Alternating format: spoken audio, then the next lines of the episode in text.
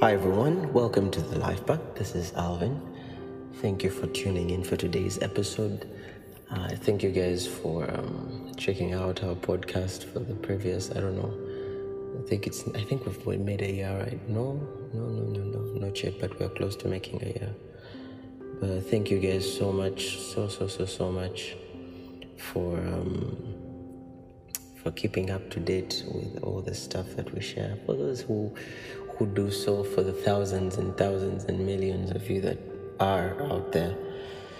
Um, there's a lot of things going on right now. We're doing so much to try to have... Um, we've been sharing quite a lot of things from the number of books that we've been doing. Oh, sorry, not number of books, from the book that we've done so far.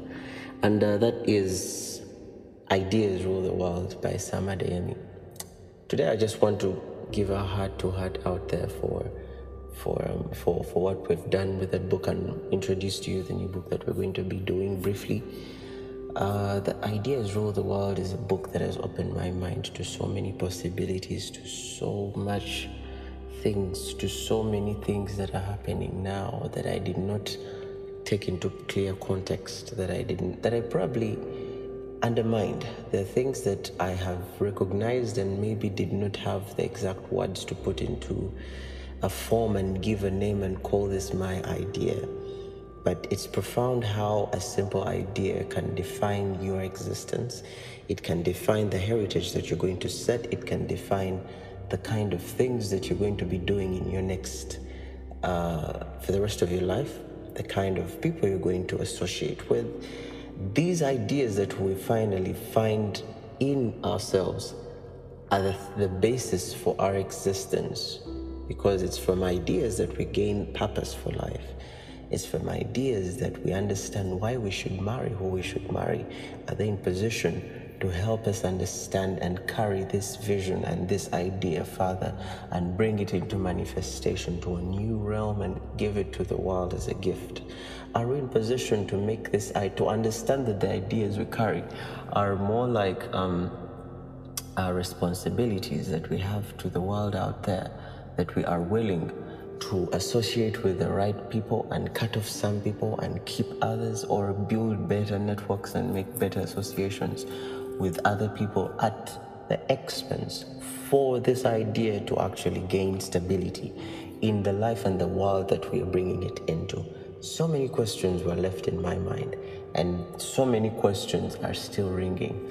And these questions usually have stepping stones to them. And without paying attention to those, we find ourselves remaining behind. We, we have a fear of getting out there. But one thing I discovered, that whatever idea comes through and you're sure this is the thing that should take you to the next level, get started. The best time to start is yesterday, not today, not now. You should have started yesterday. So, as people who are mostly trying to reach out to the world and tell them that there is a light inside of you that needs to come out, and that idea could be the light that is going to make the world, the world go wild on fire and bring them to the realization of a new reality of life. You could be the next stepping stone to the biggest milestone in human history, but you're seated on that potential. And today, from what I've discovered in that book, that idea is the only way you're going to rule the world. That idea is the only way you're going to rule your life. It's not the money, because even money itself is an idea. What is it that you have as a brainchild that the world can come and pay for? Whether they're paying in, in, in, in, in a currency, or they're paying in a mineral, or they're paying in trade or something, you must have something to offer the world, either a service or a commodity, but it must come out of you. And you're seated on that potential. You're not just mising on, on yourself, but you're mising on the world, and you will be held accountable. So, bottom line of the whole deal is to have purpose, to have purpose to do. We all want to understand, why were we made? Why are we alive? You didn't, you're not just an organism that is walking around. You are a person, you have a value, and because you have a value, that value is always attached to purpose, right?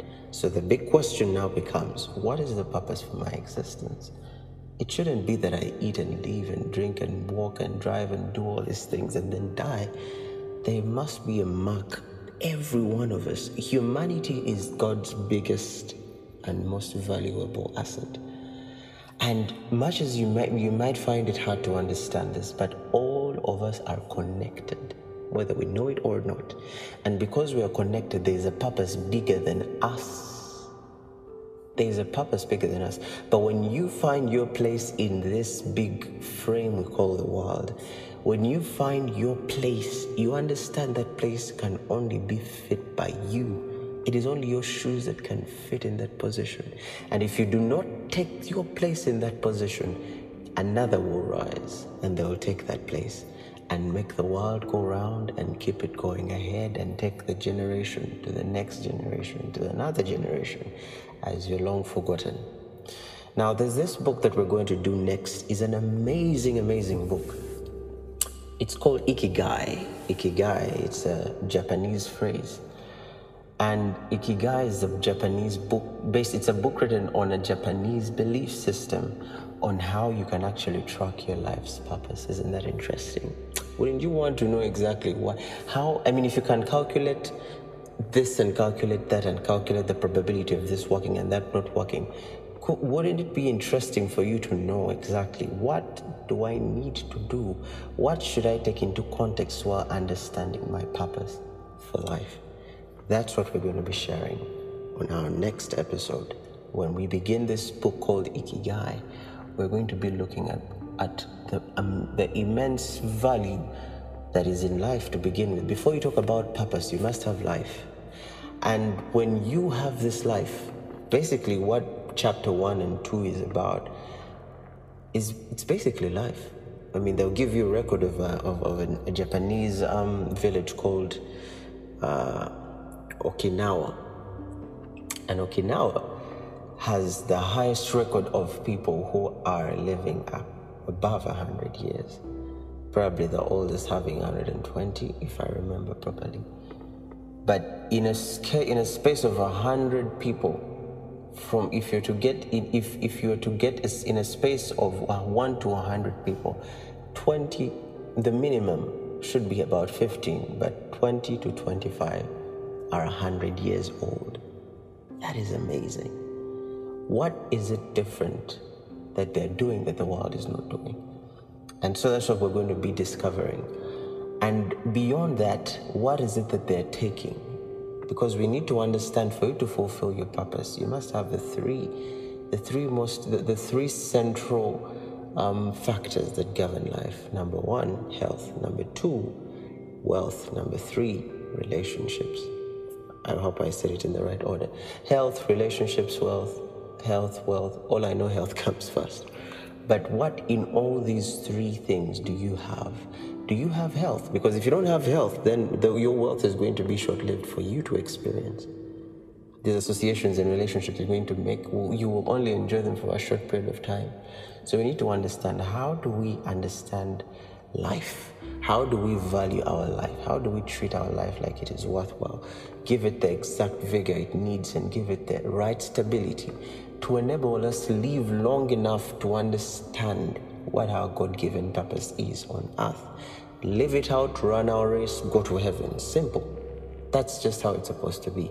So in first phase, you need to, we are going to understand what in Ikigai, what in the Japanese uh, culture, in this village called Okinawa, what do they do? How do they manage? How is it that they are so happy, yet in their old age and they are content, they are still sober? I, I, eyesight is still quite very bright. They can see clearly, maybe a bit dim, or some really dim, but they can see, they can walk, they can do everything. And in Japan, they don't retire. Think about that. Yet as we speak, there's someone planning retirement. You have a fund. But in, in Japan, you don't retire because people are doing what they love. And you don't retire from that, because once you stop doing what you love, you stop living.